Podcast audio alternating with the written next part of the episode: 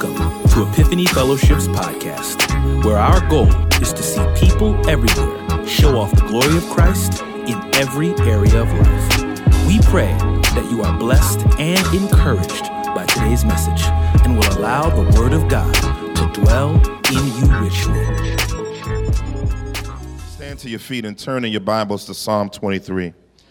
Psalm 23. It's just um, really real simple today. Um, we're celebrating. I'm not trying to give you anything new. Just want you to celebrate what God has done. Um, celebrate what God has done. When you get there, say amen. Reading from the ESV version of the Bible. Don't be mad at me, just reading these verses. Psalm 23. The Lord is my shepherd, I shall not want. He makes me lie down in green pastures. He leads me beside still waters. He restores my soul. He leads me in the paths of righteousness for his name's sake. Even though I walk through the valley of the shadow of death, I will fear no evil, for you are with me. Your rod and your staff, they comfort me. You prepare a table before me in the midst or in the presence of mine enemies. You anoint my head with oil, my cup runs over. Surely goodness and mercy shall follow me. Somebody say, Follow me. All the days of my life, and I shall dwell in the house of the Lord forever and ever. Today, if I could tag this text very, very quickly in this brief time that we have together, I'd like to take for a topic to this text. He's still shepherding us. He's still shepherding us. You, you, you look, look at your neighbor and say, neighbor, when I look back over my life and see how God has been taking care of me, He's still shepherding me. That person not feeling you, look on the other side. Say, neighbor, I just want to let you know something.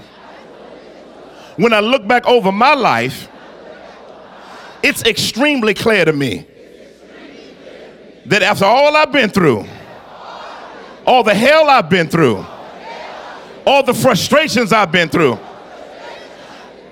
God is still shepherding me. You may be seated. You may be seated. You may be seated. Um, we are in a reality TV show culture. And in this culture, we find ourselves seeing people utilizing the TV platform for cultural nonsense. If you looked at the TV, you would think black men and black women hate each other all the time.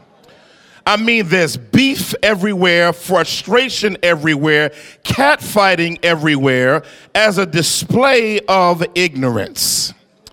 And one of the most interesting things that I look at and I see on the show that's an interesting caricature of even uh, of this generation as the millennial generation is coming up and coming to maturity is there's this boss culture. Oh, y'all not gonna talk back to me. there, there is this boss culture that is coming up in our world where people are like, I'm, I'm, about to boss up. You know what I'm saying? I'm about to get my boss chick on. I know nobody don't do that in Houston, Texas, but in Philadelphia, uh, there is rash entrepreneurialism um, that's going on, not because people necessarily have the ability to run the business or to boss up, but because they want unsubmissive autonomy. And, and, what's happening is, is this commitment to unsubmissive autonomy is causing people to have a lifestyle and a mindset where they want to run things but not be under anyone or anything.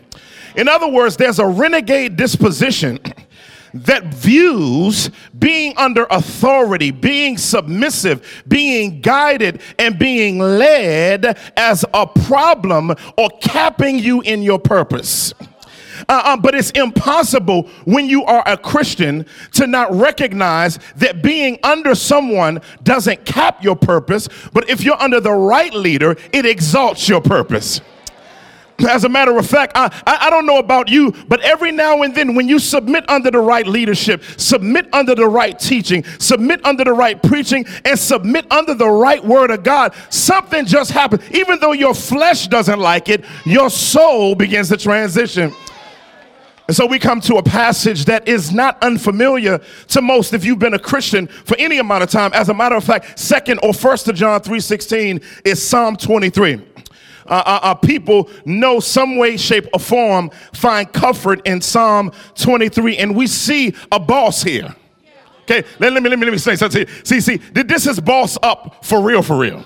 This is not phony bossing up. This is not Ciroc bossing up. Um, y'all not gonna talk back to me. This is not a, a gold bottle bossing up. Um, this is not clothing line and boutique bossing up. This is eternally bossing up.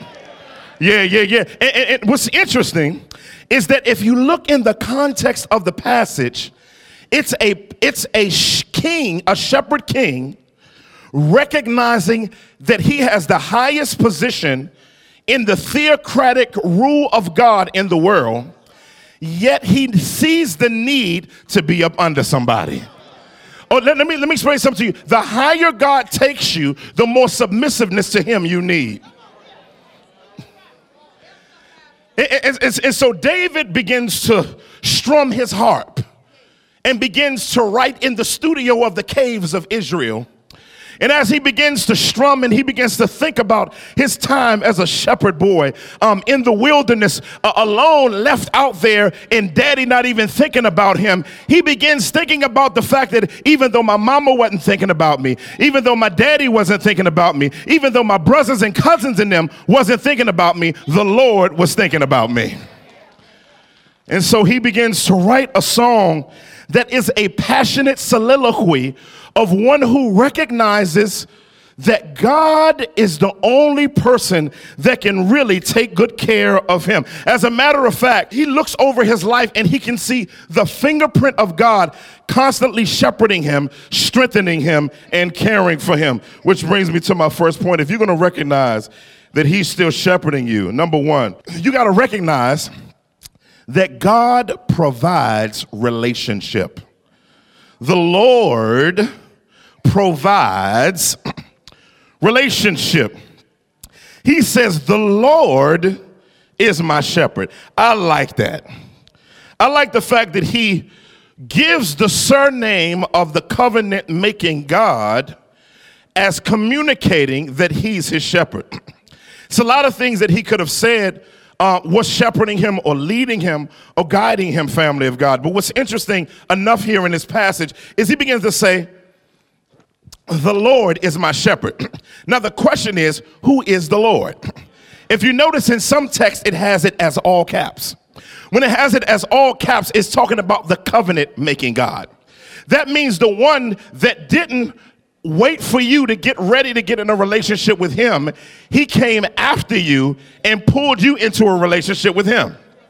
Oh, yeah, y'all not listen to that. In other, in other words, God calling himself Lord points to the fact that I brought you into a relationship with me, and there's not anything that you can do to get out of a relationship with me.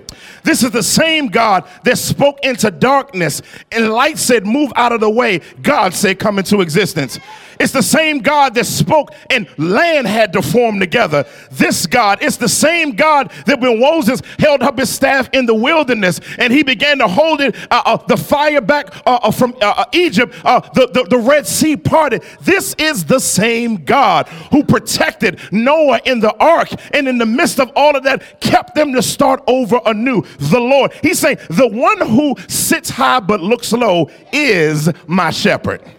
I like that reality that he's showing not only the transcendence of God being way up in the sky somewhere, but he's also imminent enough to have intimate connective activity to me. But it also points to lordship, points to the fact of two more things God's loyalty towards you. We'll come back to that later. And, and, and, and also God's commitment to cause us to be submissive unto him. Now, when he talked about the Lord being his shepherd, he could have wrote on a bunch of things. He could have wrote on a bunch of things about the Lord, but it's interestingly enough, he uses the word shepherd instead of Yahweh Elyon, the God Most High, or Yahweh Jireh, the Lord who provides, or Yahweh sanctifier, or Yahweh Nissi, the Lord is our banner, Yahweh Rapha, the Lord who heals, Yahweh uh, Shalom, the Lord our peace, or Yahweh Shammah, the Lord our presence, or Yahweh Tsidkenu, the Lord our righteousness. But he used Yahweh Rohi. He says, The Lord could have been a bunch of things, but He's my shepherd. When God is pointed to as our shepherd, it points to several things that He lead us, He feeds us, He cares for us, He knows us, and He protects us. Well, let me say that one more time. A shepherd leads, feeds, cares, knows and protects. We're going to see all of that in here. Leading, he guides you. Feeds, he makes, they're sure that he takes care of you. Uh, uh, uh, care means he binds up your wounds. Uh, know means he's intimately knowledgeable of you. Uh, protect means he'll make hell move out of the way just to be with you. He protects you. So the idea of shepherd is intimate terminology. Uh, it means to enable or to nourish or to strengthen those under your charge. Uh, in other words, I don't know why, God being our shepherd, we can be fools sometimes. I don't know what's wrong with us that we don't realize that He's the best place to take ourselves to if He's our shepherd. Uh, okay. see, see, I know none of y'all ever go to any other places to get help, but every now and then I make a stupid move. Let me see if I can make it plain. Um, we used to live in Houston uh, 15 years ago, and, and money was extremely tight. And so we, my wife had a, a teal Honda Accord coupe that she from 1989 that had about 250,000 miles on it still running, but our oil was leaking and we had issues with it. And so we was like, man, money a little tight, oil leaking. We don't know what in the world this is. So maybe we ought to take it to the dealer. We can't take it to the dealer because we felt like they were tripping, you know, with the pricing. If anybody run a dealership, I'm sorry, but um, you know, I, we thought they may be tripping on the pricing. So old buddy told us, oh, hey, hey, yo, man, let me tell you something. My cousin, my brother around the corner, you know what I'm saying? Hundred dollars hundred dollars, take it to my brother around the corner. So I'm like, perfect. A hundred dollars to fix the situation. Man, praise God. Took the boom, took the car around the corner, took it around the fifth ward. Amen. We looked around before we got out the car. We got out the car, let it on the side of the road, and it was a little rough because he was doing it outside. Amen. Amen. In the in the humidified elements of Houston, Texas, in the middle of summer. Amen. Amen. Amen. Left it with him. He said it was ready. Paid him the hundred dollars. Came back, and um, um, he he tore our car up. Tore, tore it up. So we took it to the dealer. And when we took it to the dealer, the dealer looked at me. He just looked at me and stared at me when he put the car up. Because the dude had sprayed silver and chrome all up under there to seal up the plate, tore the car up. And, and, and, and, the, and the dealer says, Where did you take your car to? And I, I was like, Don't worry about that. Can, can you tell me what's wrong with my car? Don't be asking me no questions, right? And he began to tell me, He said, I don't know who did this. He says, but I am a manufacturing engineer. In other words, I'm a certified outlet because this car was made by this company. And because it was made by this company, you shouldn't be taking this to illegitimate outlets.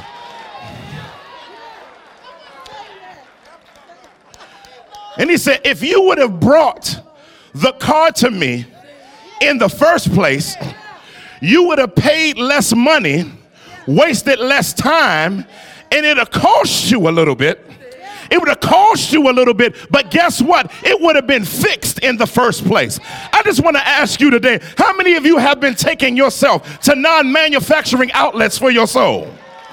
How many of you have been taking what God has made? If God manufactured your body, if He took the time to form you out of the dust of the ground, if He took the time to take the rib out of the man to form a woman, why in the world would you put yourself in the care of a fool, care of a nitwit, versus the care of the Lord? And when David says, The Lord is my shepherd, I think he learned a lesson. He learned a lesson from taking himself to foolish outlets that can do nothing. Come here, Jeremiah. Jeremiah says, uh, Why have you forsaken your glory, taking yourself uh, broken cisterns, cisterns that can hold no water at all? But I am the fountain of living water. That means God brings unending satisfaction that nothing else and no one else can provide. So David says, The Lord is my shepherd. But what's interestingly enough about that is he didn't leave it there. Everything else in the passage explains why and how the Lord is your shepherd. And so, and y'all still struggling with me, right? And so, and so what he begins to begin is he said, We shall not want. Oh man. Oh man. It, it means that God is enough. Okay, y'all, y'all, y'all didn't get that. I'm gonna say it one more time. One more again. God is enough. In other words, when you in a relationship with the Lord, you may not have your greeds, but you will have your needs. but see, the problem with us is we have central needs that are really greeds but because we're so spoiled, we call greeds needs. And so when God doesn't do above what he has, what you think he has to do, you begin to act like God hasn't been taking care of you because you've made things on the outskirts of your needs, needs, when God is saying, listen, I've been taking care of your crazy butt when you ain't have nothing in the bank. I've been taking care of your crazy butt when you was losing your mind. I was taking care of your butt when you was acting a fool. Let me tell you something. Did you ever lack food on the table? Did you ever lack shelter? Did you ever lack clothes on your back? The Lord Lord is my shepherd, I shall not. Yeah. I don't have to want for anything. I, I'm so glad that I have a relationship with God and that I don't have to earn being taken care of. But that because He's so good and because He's so great, He automatically takes care of me. When it comes to a relationship with God, He has a direct deposit relationship with me. Uh, I shall not want. When we talk about this reality of God doing what only He can do uh, to take care of us, we begin to seek and sense the glory and might of who He is. Next point. Next point. The Lord provides relationship. but the next thing, I want to park here for a while that the Lord provides. The Lord provides replenishment and rest. This right here is the hard one. He says, He makes me lie down in green pastures and leads me beside the still waters. Help me today, Holy Ghost. What's interesting here is that you can read He makes me lie down and not realize that here is a synonymous parallelism. What I mean by a synonymous parallelism is because this is poetic literature, he's repeating with emphasis two statements saying the same thing in a different way. So when he says, He makes me lie down and He leads me, it's him saying the same thing now. he makes me isn't imperatival. In other words, it's not an imperative. Like God ain't grabbing sheep by the neck, like, get your butt down and drink. A shepherd wouldn't do that. that that's not the sense of it. The sense of the text here is God providing rest for the sheep to sit their butt down sometimes. Okay. Uh, uh, in, in, in, other words, God doesn't make you rest, He provides opportunities for you to rest. The question on the floor is, is if he provides an opportunity for you to rest and be replenished, will you take it? Um, statistics say that Americans work real, real hard and work just to work. Around the world, other people work in order to enjoy what they worked for. Let, me see if I can make plain. See, some of us in corporate world, you know, this, this is how rushed our culture is about rest. If you ever work in a real job, I'm not talking about a real job, where it's lunchtime, you know, people don't even leave no more. Let me tell you why. You leave, you looked at as a slacker. You know what I'm saying? So you gotta bring your lunch, eat, and like type with the other hand. Because the culture trains us to grind hard and not rest. Even the Mexican folk know they need a siesta ministry.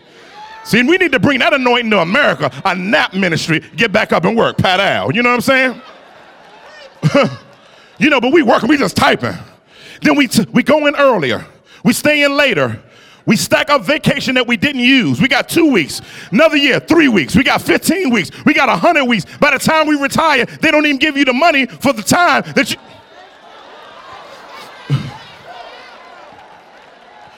and they don't wore you out you got high blood pressure. You get you having heart attacks.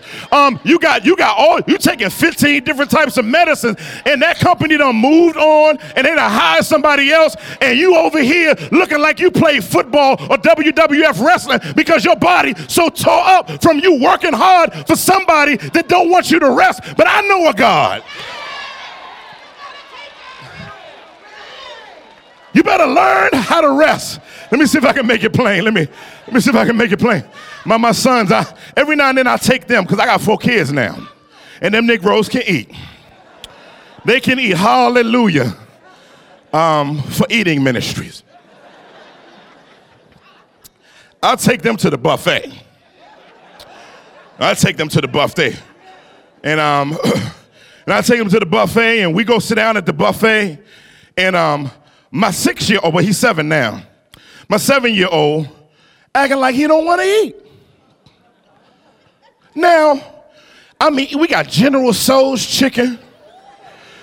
We got ice cream, pizza, pot stickers, shrimp, crabs, all different types of ministry in the atmosphere. It's ministry everywhere. I mean, you take your pick, the dude, uh, what you want, and he hit that thing up, yak out for you real fresh. Lo mein, all of that. Moo goo gai pan all that. Don't even know what's in it. We just. I don't even know what's in that mug, but uh, whoo, help us God. But all of this stuff is available to him, and he act like he don't want to eat. But you know what happens, right? He gets home, then he's hungry.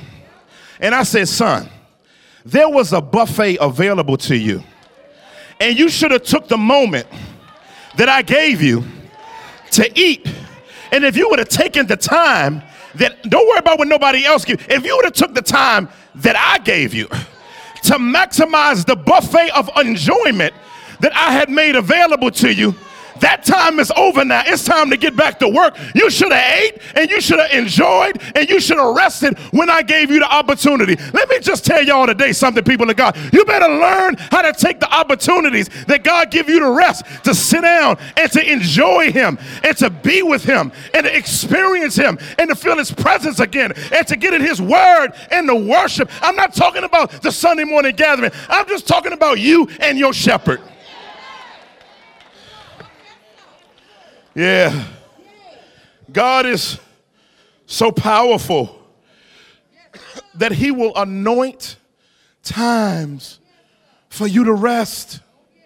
Don't let anybody run you in the ground. One of the things that's going to help this ministry to go on is taking times to be replenished. Ministry is a marathon, not a sprint. And if you try to sprint your way through a marathon, you'll get a mile in with no breath. And so you have to take the time that the great and mighty God gives to give you these type of things. I like the fact that it says, He leads me. Where does He lead me? He leads me beside, beside the still waters. He also He makes me lie down in green pastures. The shepherd would always take the sheep into places of enjoyment and plushness where they can feed and be replenished. Look what he says next. And I love, I love this reality uh, of this. He said, He restores my soul. I love this reality. Now, when he talks about soul restoration, this word restore, it's interesting, means to bring back to original existence. Um, to restore your soul is interesting because what God wants to do is once He causes you to reflect and rest, He brings you back to it, literally means to be brought back to functionality again out of the dysfunctionality that you experience. In other words, the reason why we have years of dysfunction that we never get over is because we don't sit under the functional God to get us back on the same track that God caused us to get on again because we don't take the time to rest. I, I, um, my wife um, took me to this place called Lush in Philly. Now, you know, I don't fool with no cosmetics but cologne, regular lotion, and washing my face with some soap. But my wife showing me I got blackheads all in my skin. And so she took me to this lush place, and the dude came up to me. He's like, Come here, come here, come here. And he put his wrist out and put the little stuff on his wrist. I was doing like this a little bit, you know what I'm saying? Anyway, and so, um, I'm sorry, I'm, I shouldn't have done that. Um, and what he, what, he, what he began to do was he began to put this mask on my face. And he says, Don't move at all. Just put the mask on your face and it's going to harden, it's going to itch, it's going to irritate a little bit, but it's going to pull up deep things in your skin that's been pushing in and hurting you and causing your face to be unhealthy. But if you rest your face and your facial muscles long enough under the pulling work of the mask, somebody gonna hear me in a second if you rest under the pulling mask just long enough, the stuff that's down in deep, the stuff that's made its way into my skin, the stuff that's causing irritations, the stuff that even is causing me to get ugly, it's gonna get pulled up. And he says, once it's finished after this amount of time, all you got to do is wash it off. All I'm trying to tell you today is if you rest for a while, there's some things on you that God wants to pull out of you, but you got to let Him put the hard stuff on you so that it can dry up on you and pull out frustrations, pull out hell, pull out brokenness, pull out bad experiences, pull out broken relationships, pull out hurt from years ago, pull out molestation. And when he gets finished working on you, all you got to do is get under the blood and wash it off. Wash it off. Wash it. Look at somebody and say, wash it off. Look at somebody on the other side and say, you better wash it off. Yeah, yeah, yeah. When God restores your soul, and I'm gonna tell you, I I I, I like it now your skin, you can feel the wind blow. Oh man, I you the air and the environment that God created go all through your.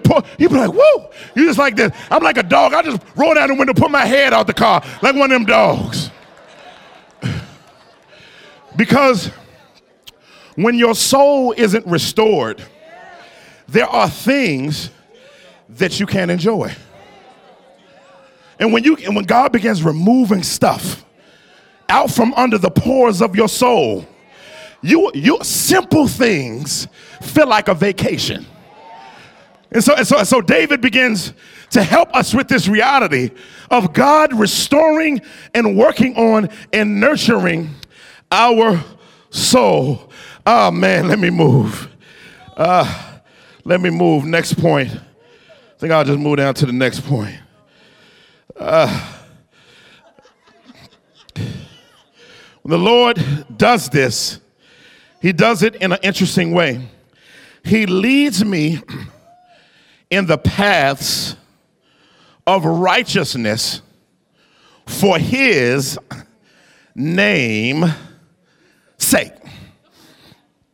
paths of righteousness is interesting because it means you can't you can't walk in the places that are clear until you've been cleared up.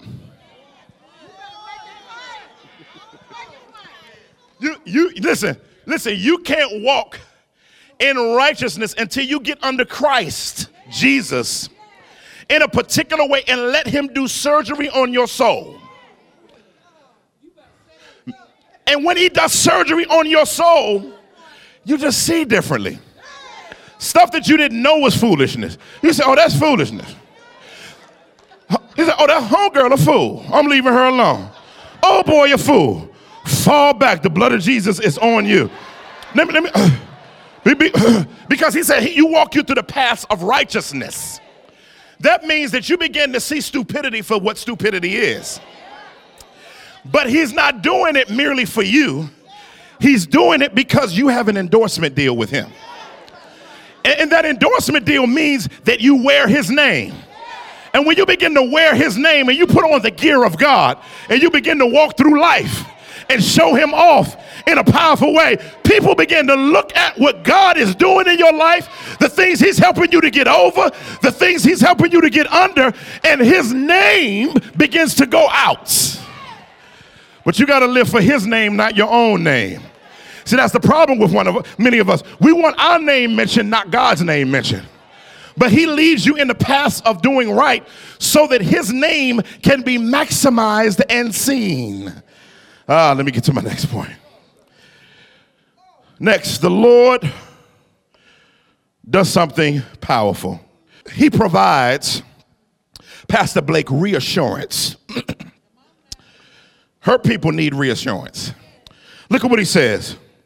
Even though I walk through, underline that, the valley of the shadow of death, I would fear no evil.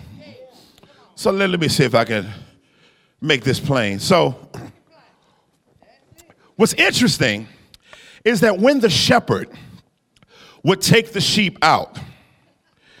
Sometimes, when they came off the mountain of lush enjoyment, they went into dark valleys for pasture. And sheep, if you've ever seen a sheep before, sheep have very strong senses. Have very strong senses. But their eyes are on the side of their head, even though they have good sight. They can only see that way. They can't see really good that way, that way, or that way. And so, what would happen, family of God, is they have high sense of smell. That's why their nose is on top of their situation. And their ears are very keen. Now, the problem is when it gets dark and you have high senses and you can't fight for yourself, you get real nervous.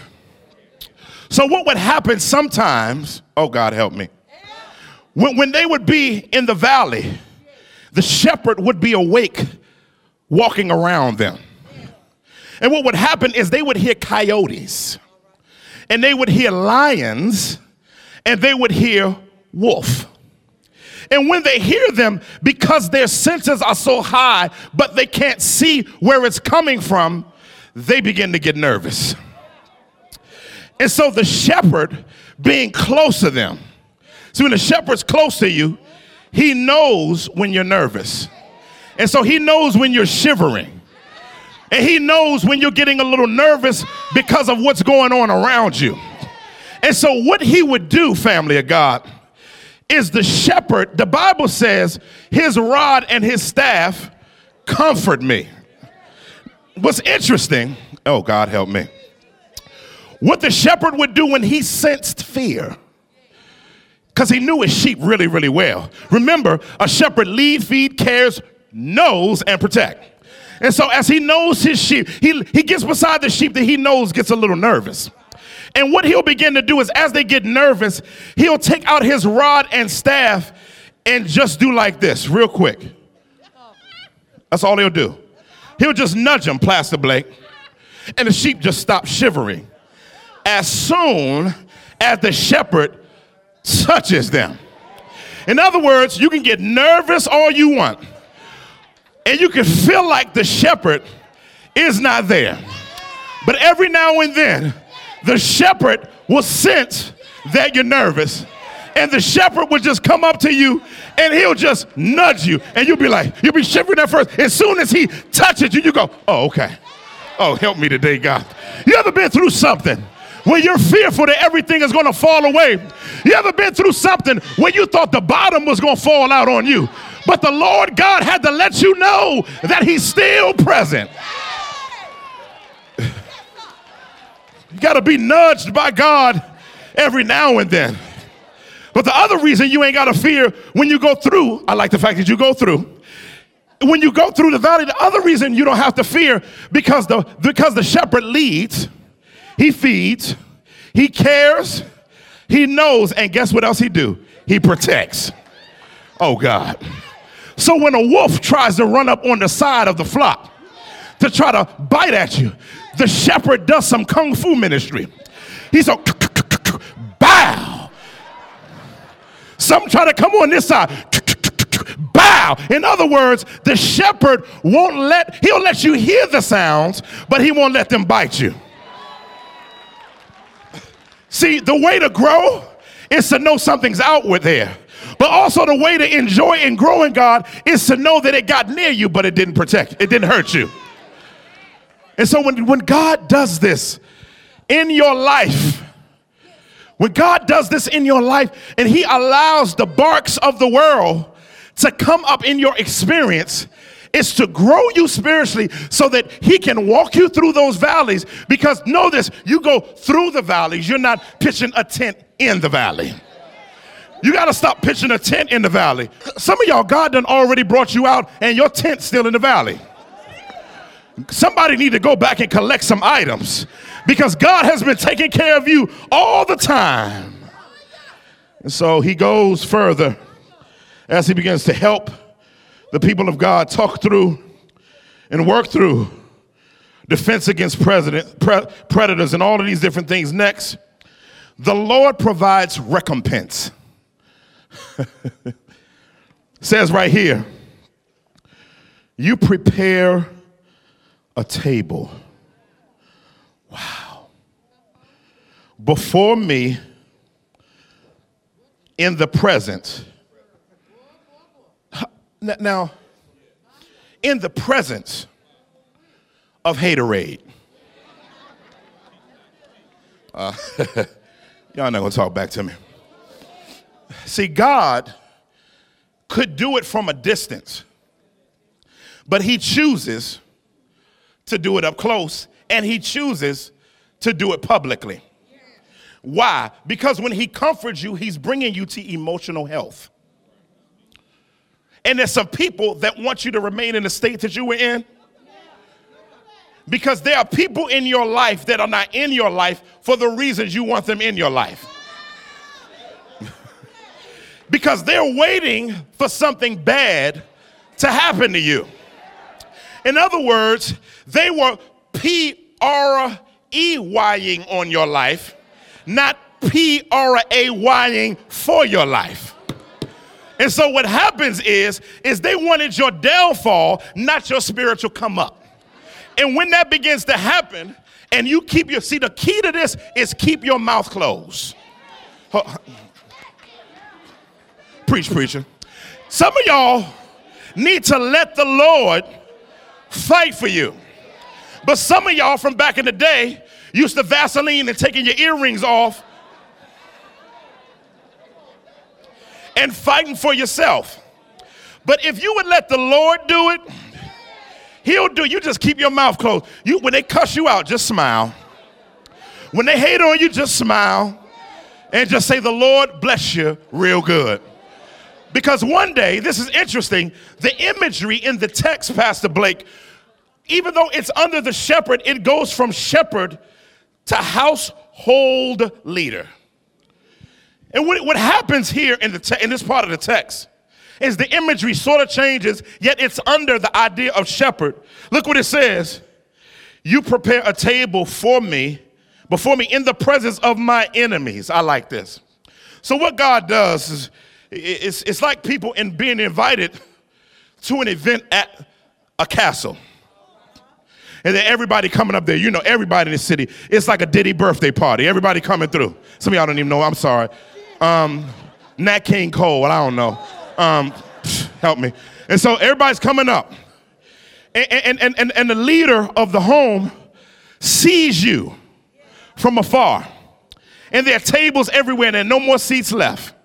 And what he'll do is he'll pick up a table, carry it to the front, put it to the front, and what he'll do is he'll take the tablecloth, lie it out, and say, Bring them up here. And what he's doing is he's shown you that even though others gave up on you, even though others cussed you out, even though others treated you bad, he wants you to know in the presence of everybody, I'm still willing to love on you and take care of you. And I love the fact that you feel rejected because that's an opportunity for me to build you up. And so he lays out these things in the presence of an enemy. But but but to but to add icing to the cake, he don't just let you have the best table in the house. In front of the people, he invites your enemies to the party not to exalt them, but to show them that God is still with you. Okay, let me see. Anyway, in other, in other, words, in other words, then, then he, he adds to it. What he does for you is what the woman with the alabaster box did for Jesus. That's the context of the passage. Now, here, what he does is back in that day, they wore sandals, so you were pretty dirty. So, what they would do is the leader of the house, this is what Jesus got this from in John 13, and he'll put the towel here in front of everybody. Wash the dirt off of you from life's travels in front of everybody. Wash the dirt off your hair in front of everybody. Then he pours oil on your head and then begins to massage the places in front of everybody so that the might of his exaltation of his work in you that's not for you but really for his namesake can be seen in front of everybody. Somebody, God, it's the most powerful thing on the planet that God would let you go through all of that just as an opportunity to put you on display as a trophy of His grace. But then it doesn't end there. And I got zero minutes and I'm out your way. I, I promise I'm out your way. This is it. I'm out your way. I want to be submissive. Here, I'm out your way. And finally, finally, I mean, we saw that the Lord provides relationship. We saw that the Lord provides replenishment. We saw that the Lord provides reassurance and that the Lord provides recompense.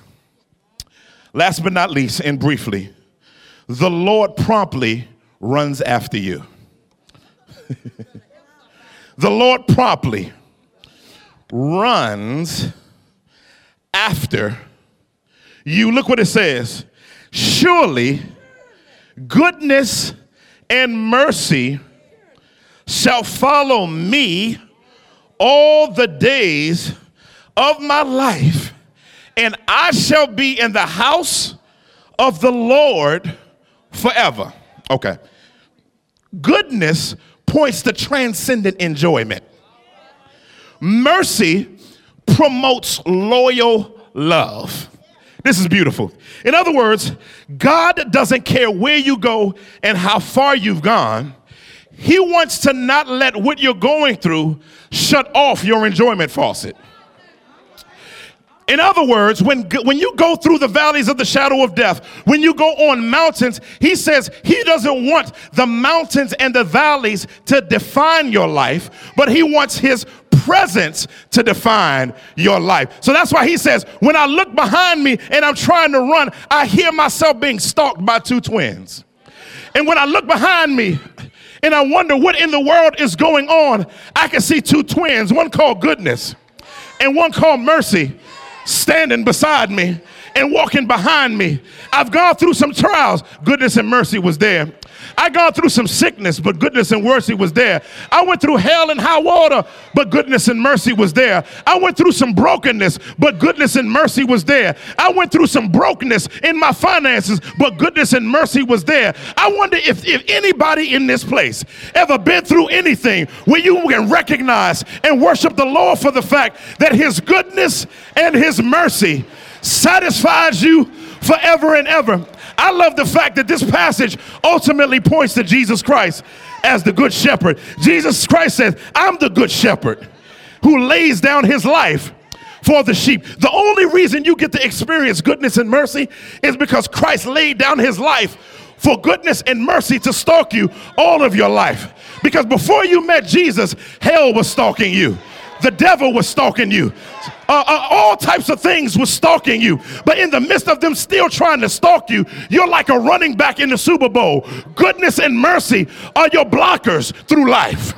Help me today. But it's interesting that the, that it's behind you, not in front of you, because the stuff that's trying to get at you is the stuff that God already put behind you. So goodness and mercy stands behind you to keep what you left behind from catching up with you. Oh, you should have shouted on that moment.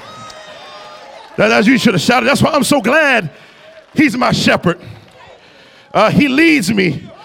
He restores my soul. Uh, yes, through he, though I walk, I walk through. I will fear no evil. It's personal. Uh, you are with me. Your rod and your staff comfort me. You prepare a table for me. Surely goodness and mercy will follow me. That's why I'm so glad He's the faithful and true witness. He's the finisher of our faith.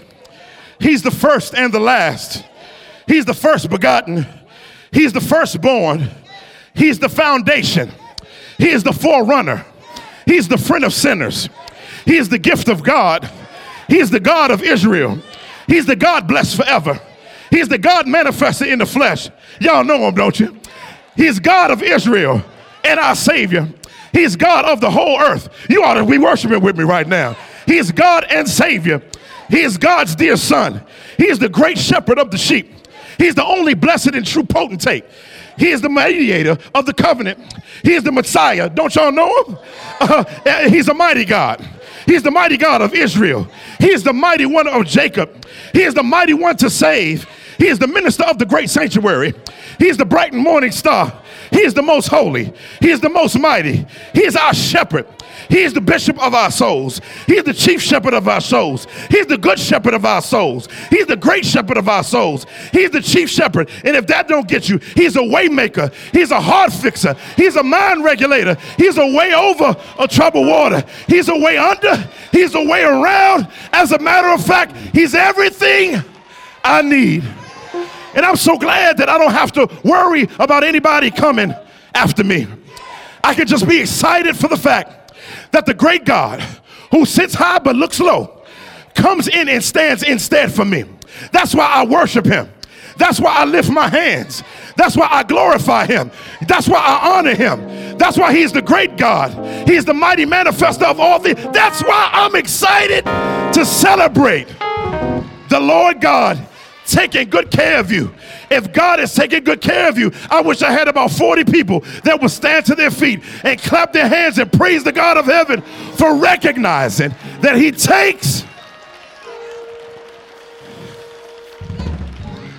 He takes good care of you. Hello, this is Dr. Eric Mason, founder of Pastor of Epiphany Fellowship. Thank you for tuning in today. Hopefully, the Word of God was a blessing to you. Also, if you want to help us build the kingdom from Philly and beyond, particularly in inner cities, partner with us today. And if you don't know Jesus as Savior, based on his death, burial, and resurrection, place your confidence in him and go from spiritual death to spiritual life. Tune in next time so we can see you go from spiritual infancy to spiritual maturity. God bless you. Take care. We love you.